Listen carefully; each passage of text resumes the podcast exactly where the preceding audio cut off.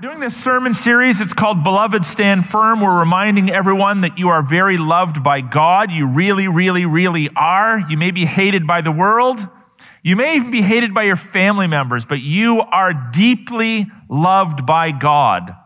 And God has equipped you, He's given you all the resources that you need to stand firm, to ground yourself, to root yourself as a Christian and we're doing various studies through this epistle. And today we're going to be looking at Philippians chapter 4, verses 2 to 9. You know, learning to debate and argue with people well is a skill set that will both enable you to present truth more clearly, but it will also guard and protect your relationships on some level. Being able to think clearly, to speak clearly, to be a rational, reasonable person is super helpful. Maybe you've studied logical fallacies. Maybe in school you remember that, where you were taught how to debate and argue. And you were told these are things you, you can't do, and these are things you should do if you're going to make a case or build an argument.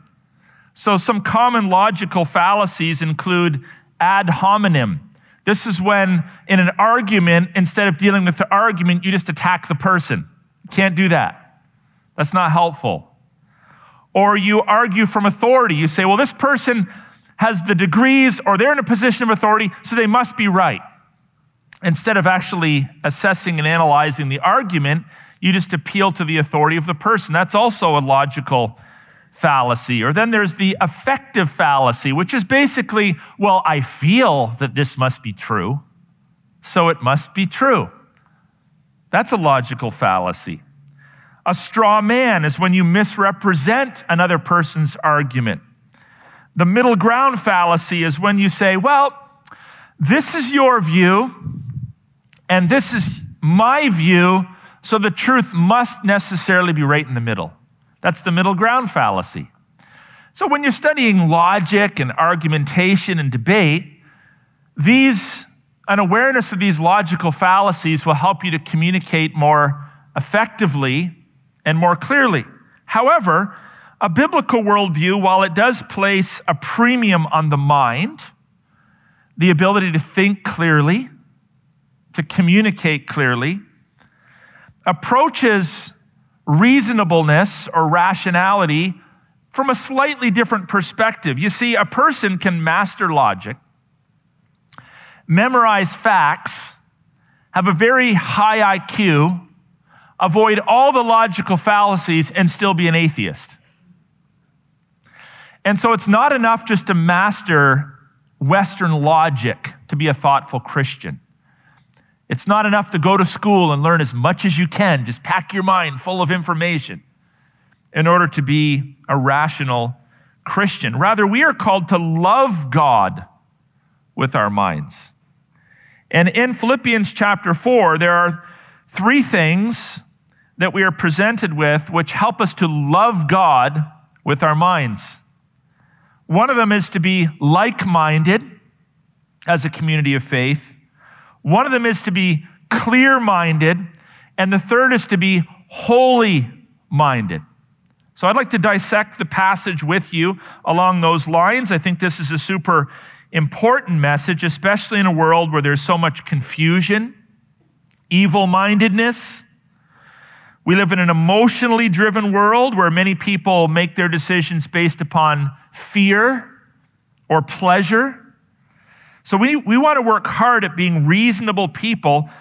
And if we are reasonable, the more reasonable we are, as defined by God's word, the better equipped we are to stand firm in our faith when we're presented with lies or chaos.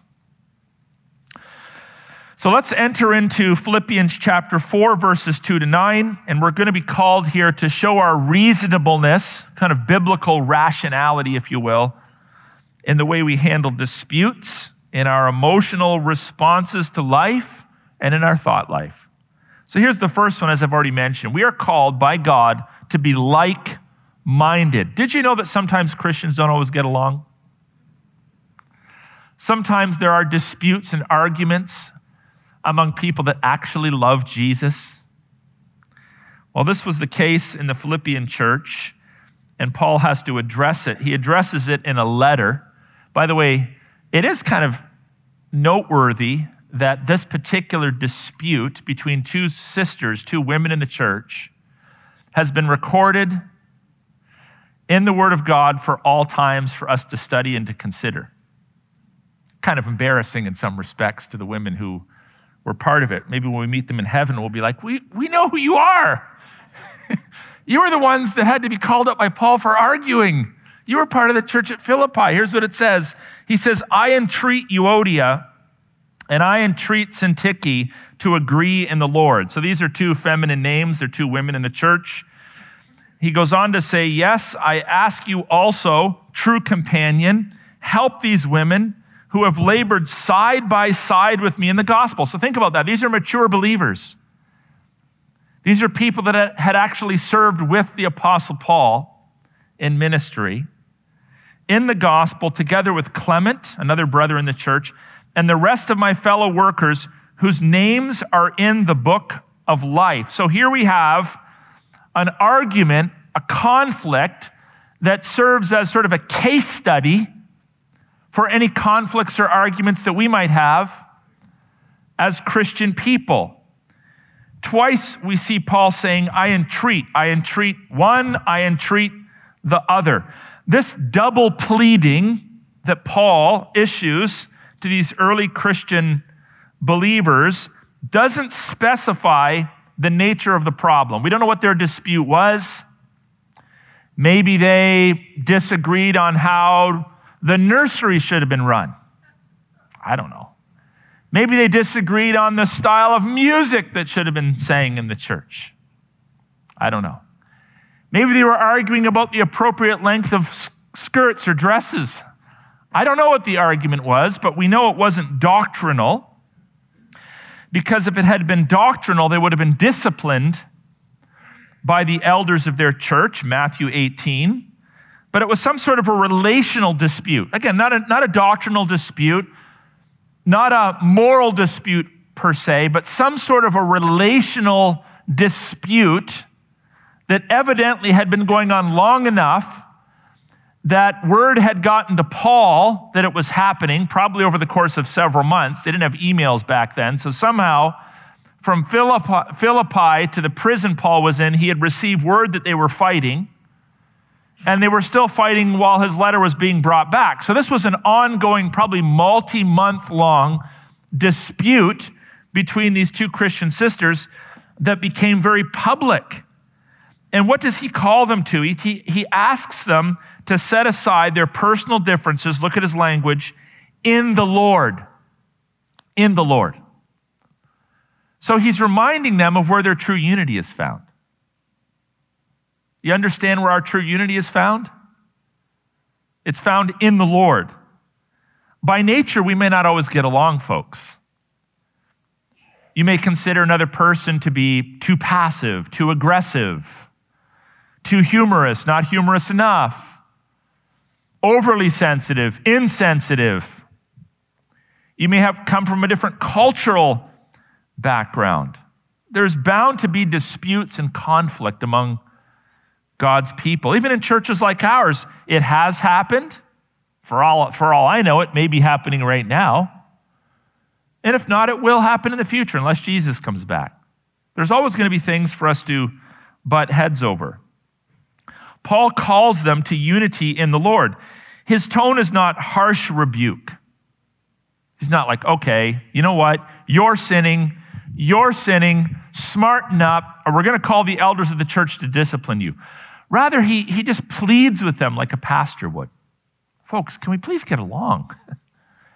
Can we please set aside all our petty differences and find our fellowship and our unity in the Lord. These women obviously had a significant role to play in the cause of the gospel, as he calls it, along with men like Clement. These were people that were clearly Christians. There was no question about it. Because Paul says these are people whose names are written in the book of life. Do you know what the book of life is? It is a heavenly register within which God records the names of all Christians who have died, all believers that have died, and all believers that are currently alive who truly know the Lord Jesus Christ. Multiple scriptures speak of the book of life. The book of life is mentioned in Psalm 69, in Isaiah chapter 4, in Revelation 3, Revelation 17, Revelation 20, Revelation 21, Revelation 22. Multiple times, this heavenly register that God possesses, who has the names of all true believers recorded in it, past and present, is mentioned in the Word of God.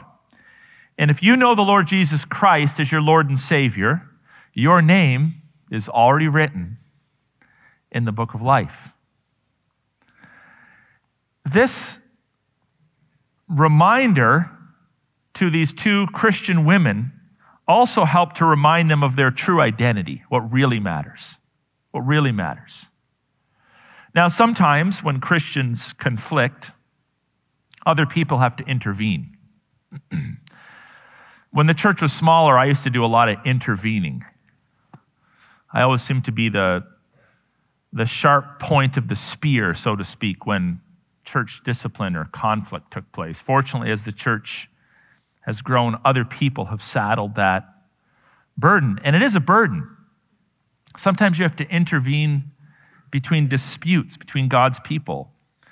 Paul here calls upon an unnamed individual, simply called a, true companion. He doesn't name this person just says, I ask you also, true companion. By the way, some people, the word here is syzergius, and some people think that's, a, that's actually a, a, a proper name, even though it's an adjective, so it's un, unlikely. But some people suggest that this is a, a name of a person whose name meant true companion. That was the meaning of his name. And the translator wasn't sure whether it was a proper name or just referring to the, uh, someone who was close to Paul. So we just have in the ESV here the word true, command, true, true companion. But regardless, whether it was a, an unnamed person who was asked to intervene or a person whose name meant companion, either way, sometimes intervention in conflicts is necessary. This is why we practice biblical counseling in our church. This is why we want you in a small group. This is why we want you under the watchful care of a life group leader, a flock elder. This is why we want you to be connected to the life of the church, not just drifting in, enjoying the service, and drifting out. We want you to be connected so that if you have a dispute or an argument in your marriage, or you're having a dispute with your child or your parent or another Christian, you are in a network of relationships where other people can step in and they can say, look, clearly you've lost objectivity here. Clearly this has been going on for several months. We want to help you. We want to remind you of your unity in Christ. By the way, let's all be humble enough to acknowledge the need that we may have at times for intervention. Let's not just like hide and protect and put on a show and put on a face and pretend that oh, we can figure it out ourselves. Oftentimes we can figure it out ourselves, but sometimes we need other people to intervene. And that's one of the beautiful things. It's not a bad thing, it's one of the beautiful things about being part of the Christian church. These particular women had a history of gospel ministry, and as such, we're reminded here that even seasoned Christians can clash. Even seasoned Christians can clash. Sometimes we hear of churches where elders are clashing, seasoned veteran Christian brothers that are clashing, and there's a need for intervention. But again, true reconciliation is possible in the Lord. So, what does that mean? In the Lord. Well, it means that Christ is the foundation of our fellowship. And when we drift into conflict, it means that we're either not reading the Word of God and grounding our fellowship on Christ, or we don't have the mind of Christ, the eternal mind of Christ. We're thinking about inconsequential things. Most of our disputes are about relatively inconsequential things. or we're not serving the purposes of Christ sufficiently. We, we're, we're, we're pursuing our, our own agenda, or we're not submitting to one another, as the scriptures call us to, for the common good of the Christian church. We need to work hard at this, make, make sure that we're reading the Word of God, letting Christ rule each of us in our relationships, submitting to one another for the common good, not allowing our emotions to cause conflict between us, not spending time assuming or presuming that we know what the other person thinks or how they feel. You ever find yourself doing that? You're in a conflict with someone and you're you're thinking about it when they're not around, and every thought that crosses your mind about that person is negative. You're assuming the worst intentions. You're just like expecting them to say something stupid the next time you see them. You have bitterness in your heart.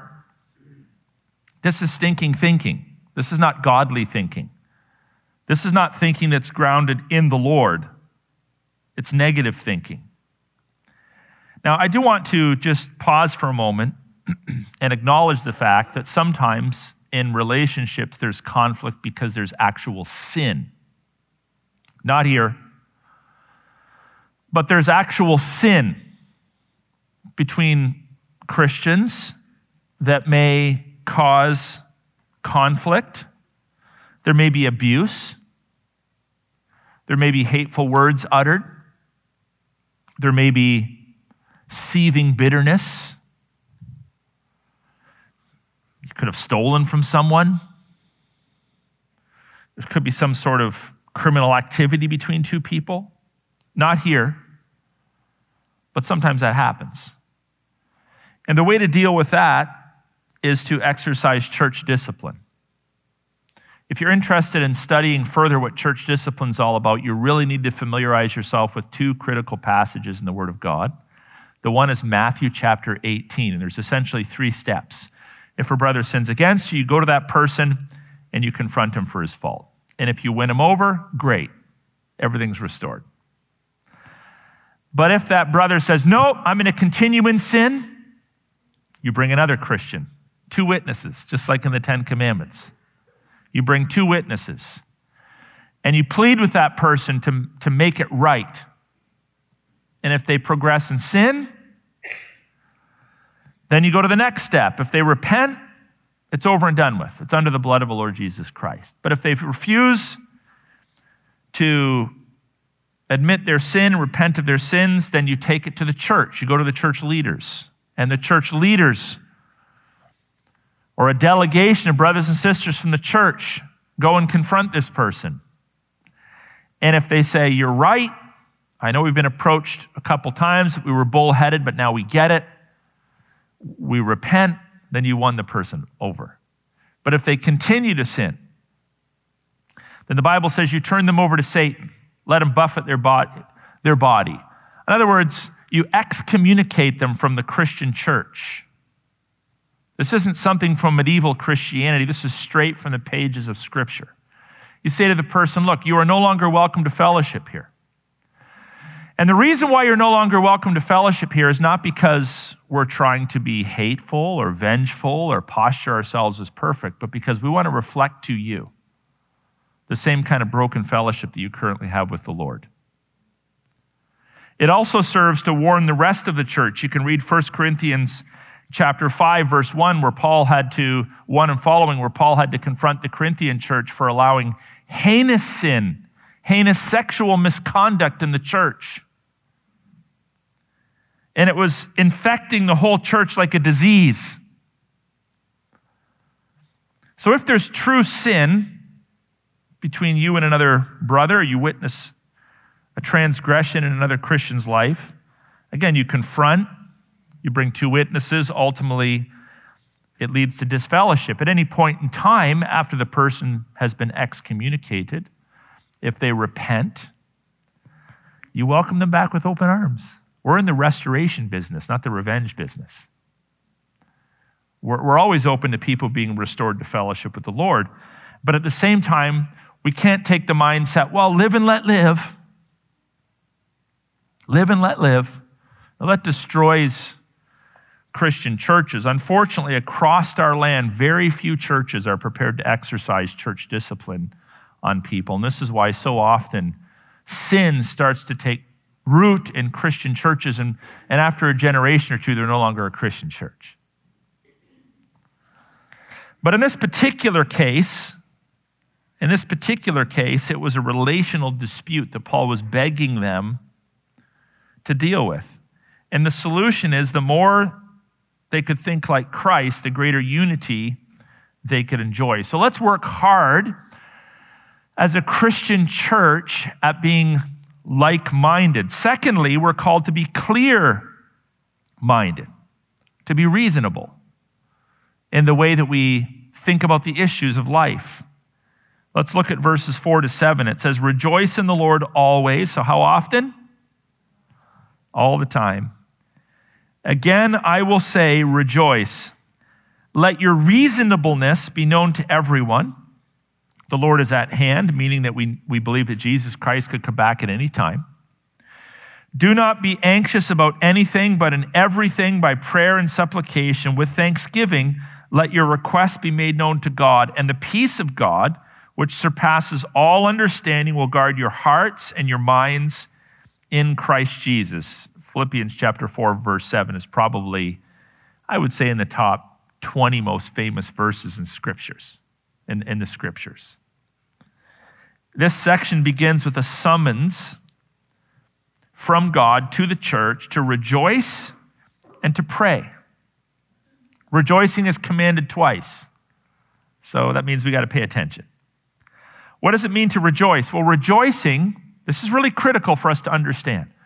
Rejoicing is not dependent upon our earthly circumstances, but upon our divine circumstances, our eternal circumstances, our fellowship with God, our relationship with Christ, our standing as sons and daughters of the King.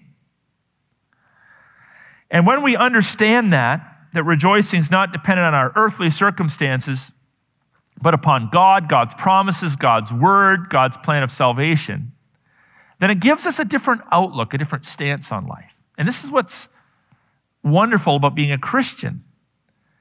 We've, we see this, we see this all the time in mature Christians where it's like they're, they're in the middle of, of a battlefield and they're being attacked from all sides. Yeah, they're responding to the attacks, but they're not, they're not rattled. They, they stand firm they still are able to raise their hands in worship. They continue to pray without accusing God of being evil. They keep serving. They keep looking ahead to what God has in store for those that love Him. Why? Because they're not rejoicing in money or their career or the applause of men. They're rejoicing in the Lord. Is this not a relevant lesson for all of us right now? Super relevant. And we need to be reminded of this all the time because in our flesh and our carnality, we're, we're apt to become discouraged and depressed and in a state of perpetual despair because we look around us and we're like, what on earth is happening to the earth? The world's falling apart. We're called to rejoice in the Lord. And again, how often are we called to rejoice? Always. Not just when things are good, but always. And folks, we always have something to rejoice about when we're in the Lord.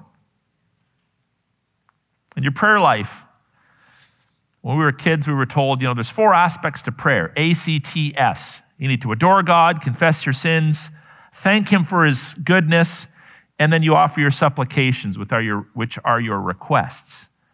So we have ACTS. But when it comes to the T, the thanksgiving part, that should be a really long, meaningful part of your prayer life because if you think about it long enough, we have all kinds of things to be thankful for. All kinds of things to be thankful for. And the more you recite in your mind all the things you have to be thankful for, the more fuel you have to increase your joy. We're called to be reasonable. Let your reasonableness be known to everyone. Make it obvious. Should be part of your testimony when people think of you. Oh, that's a reasonable woman. That's a reasonable man. Reasonableness isn't just your ability to reason through things biblically. Reasonableness is a, a mind, heart, character word, it's holistic. It collects together the notions of gentleness and equity and long suffering. And it, and it takes root in your life and it's fertilized, if you will. It grows by the belief that the Lord is at hand. He is with us and He's coming back for us. He's our ever present help in time of need. Is He not? Isn't it a, fascinating thing that we're actually filled with the Spirit of God? I, have often thought about that. You become aware of you, how small you are in this world, and how feeble you are, and how weak you are, and how temporary your body is. And then you kind of read all these wonderful scriptures about how great and grand God is. And then the scriptures tell us that we're indwelt by the Spirit of God. It's a fascinating thought that the God of the universe would indwell little fleshly bodies like ours. But it's true. He's at hand, He's in us. He manifests His presence when God's people gather. And He's at hand in the sense that He's, he's coming back at any moment. And it's this mindset that helps to diffuse bickering between Christians, but it also enables us to avoid anxiety and replace it with prayerfulness. Did you see that in verse 6? How many of you at times struggle with anxiety? Don't we all do a little bit?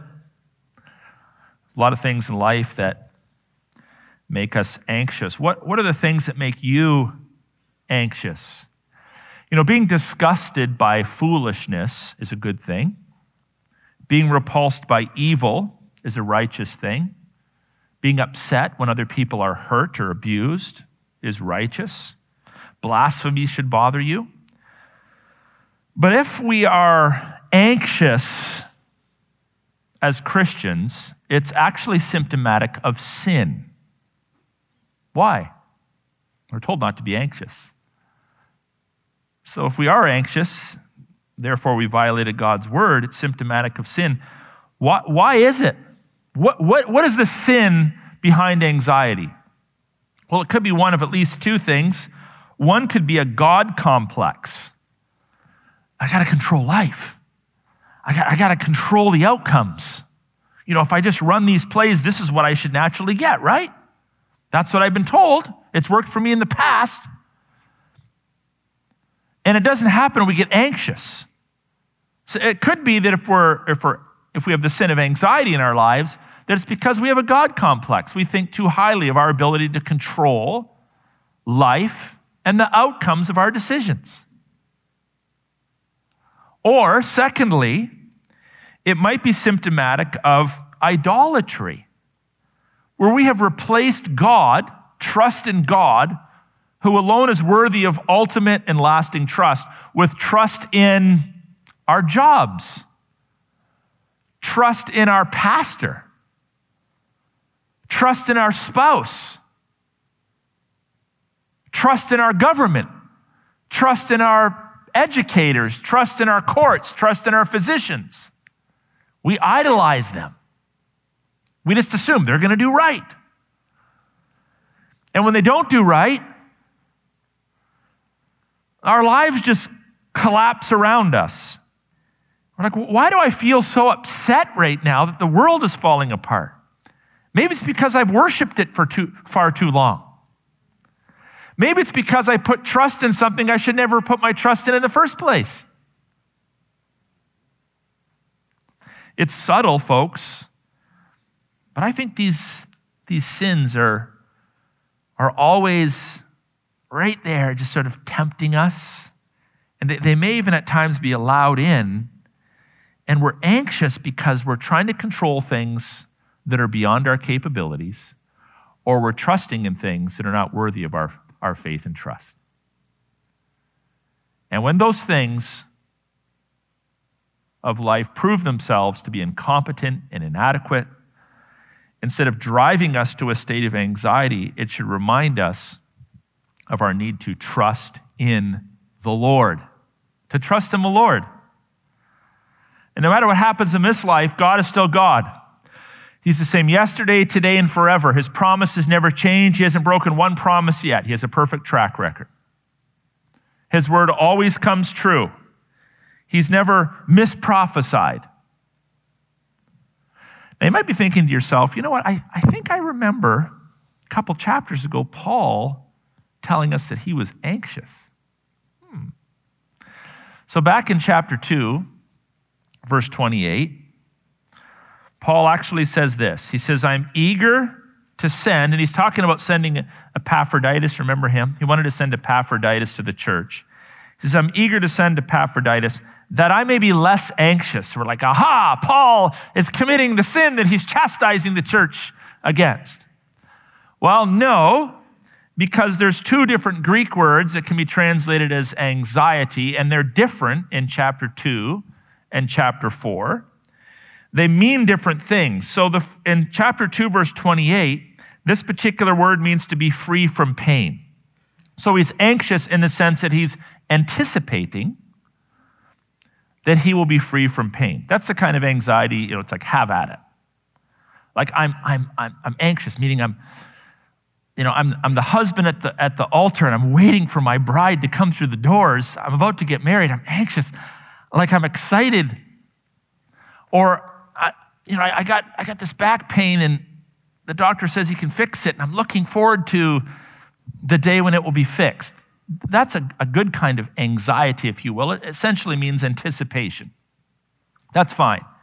You can anticipate and look forward to the future. But the word anxiety in chapter 4 means a troubling, a fearful kind of anxiousness.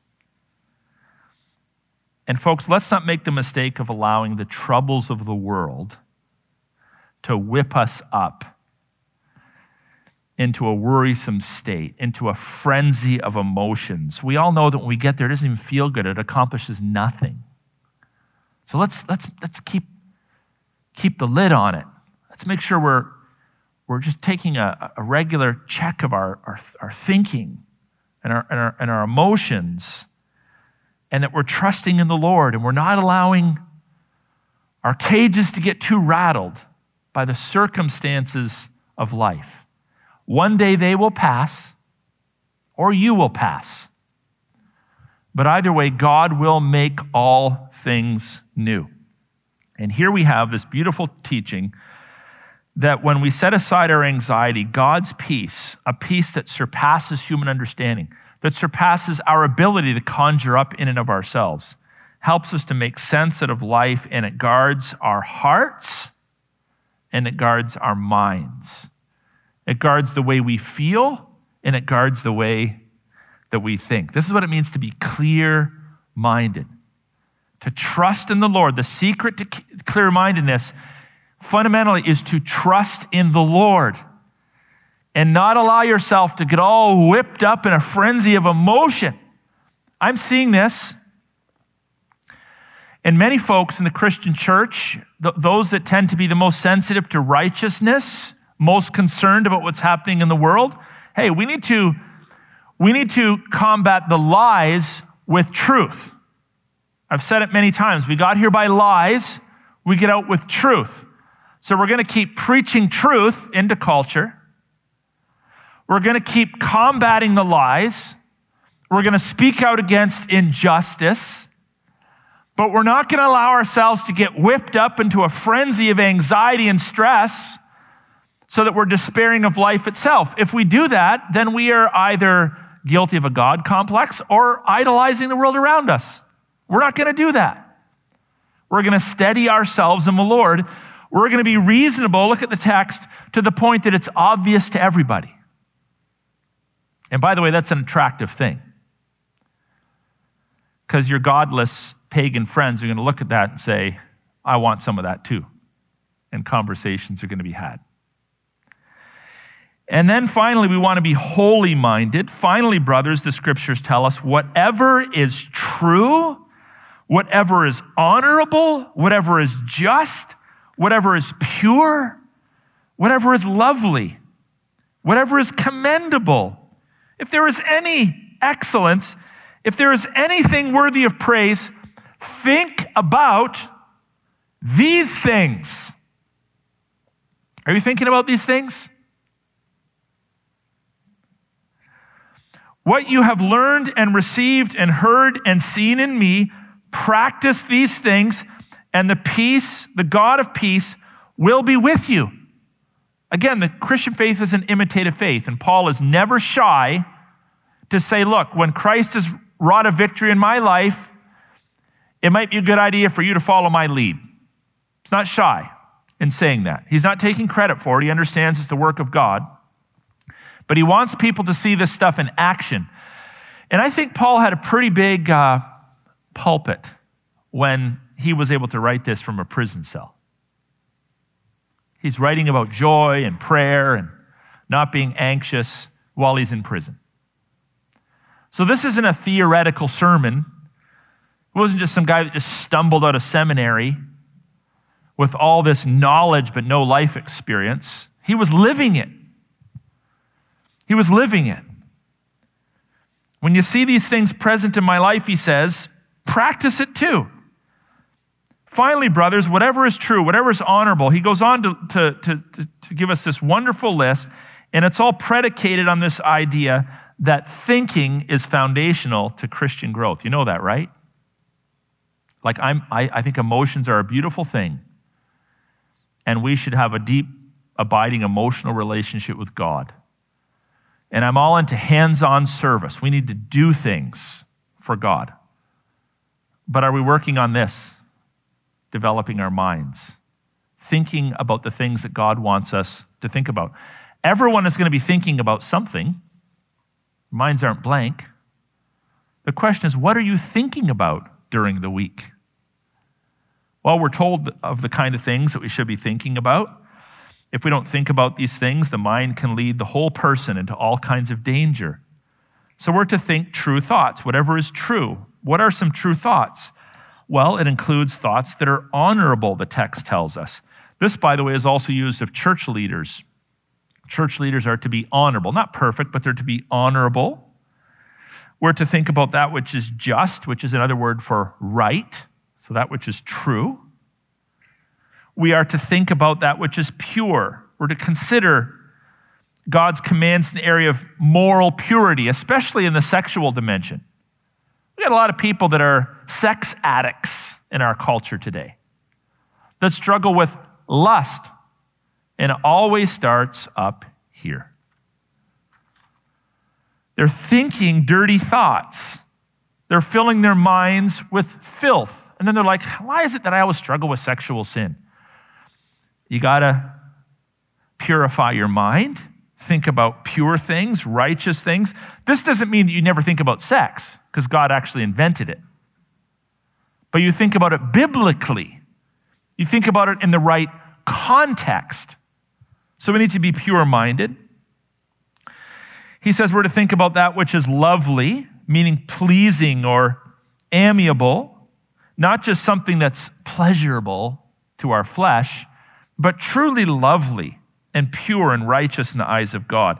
And then, sort of, this catch all phrase anything that's worthy of praise, meaning that which is attractive or praiseworthy. We're to think about these things. Not think dirty thoughts, not think depressed thoughts, not think hedonistic thoughts, atheistic thoughts. We're to think about righteous things. If anything is excellent or praiseworthy, if there is anything worthy of praise, it says in the middle of verse 8 there, think about these things. By the way, this if clause, if there is, encourages us to think beyond this list because it's just a short list, it's just a summary. It's not doesn't capture everything. To think about anything that's excellent or praiseworthy. We, we are to center our minds on these qualities, and when we center our minds on these qualities, discernment and wisdom grows. How does a person become wise? Have you thought much about that? How does a person become wise? Reading books? Well, might help. But wisdom really is the proper application of knowledge, right? So you have to have knowledge. It means you need to be in this book. You grow in knowledge. But then you meet people that know a lot about the Bible, but their lives are always a disaster. So wisdom is where you take what you know and you skillfully apply it.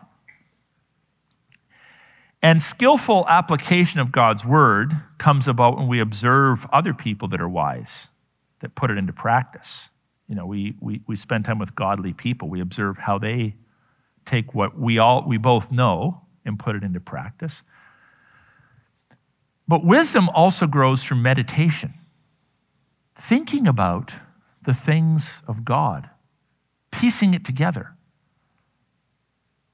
Biblical meditation, by the way, is always filling of the mind. Eastern meditation is an emptying of your mind. That's evil, that's wicked. The Bible never tells us to empty our minds tells us to fill our minds. We fill our minds with truth. We think about it. We're making the connections. We're considering how to respond to life circumstances. When we mess up, we analyze and assess what we did wrong, we plot a new course for the future. Our mind should be on thinking mode all the time, maybe except when we're sleeping. We should always be thinking about life through a godly from a godly perspective. We center our minds in these qualities and we grow in discernment. Now, in contrast to this, if I were to take you over to Romans chapter 1, wow. Romans chapter 1 really is an expose of human sinfulness. There's a lot of nasty stuff that's mentioned in Romans chapter 1. It's kind of just from verse 16 in particular, it's going through a whole list of sinful activities that people have committed. And several times, if you read through Romans 1, God puts his finger on the cause of human sinfulness. He's talking about lesbianism here. He's talking about idolatry. He's talking about murder, maliciousness, strife, gossip, all kinds of human sins. Like, why? Why is this happening? Well, let me just touch down on a couple of spots here. Verse 21 For although they knew God, they did not honor him as God or give thanks to him, but they became futile in their thinking. They became futile in their thinking. And then in verse 25, because they exchanged the truth about God for a lie. Instead of filling their minds with truth, they filled their minds with, with lies. Verse 28 And since they did not see fit to acknowledge God, he gave them up to a debased mind. You know why the world is so nutty? Because people are not focusing on that which is just, that which is lovely, that which is commendable, that which is pure.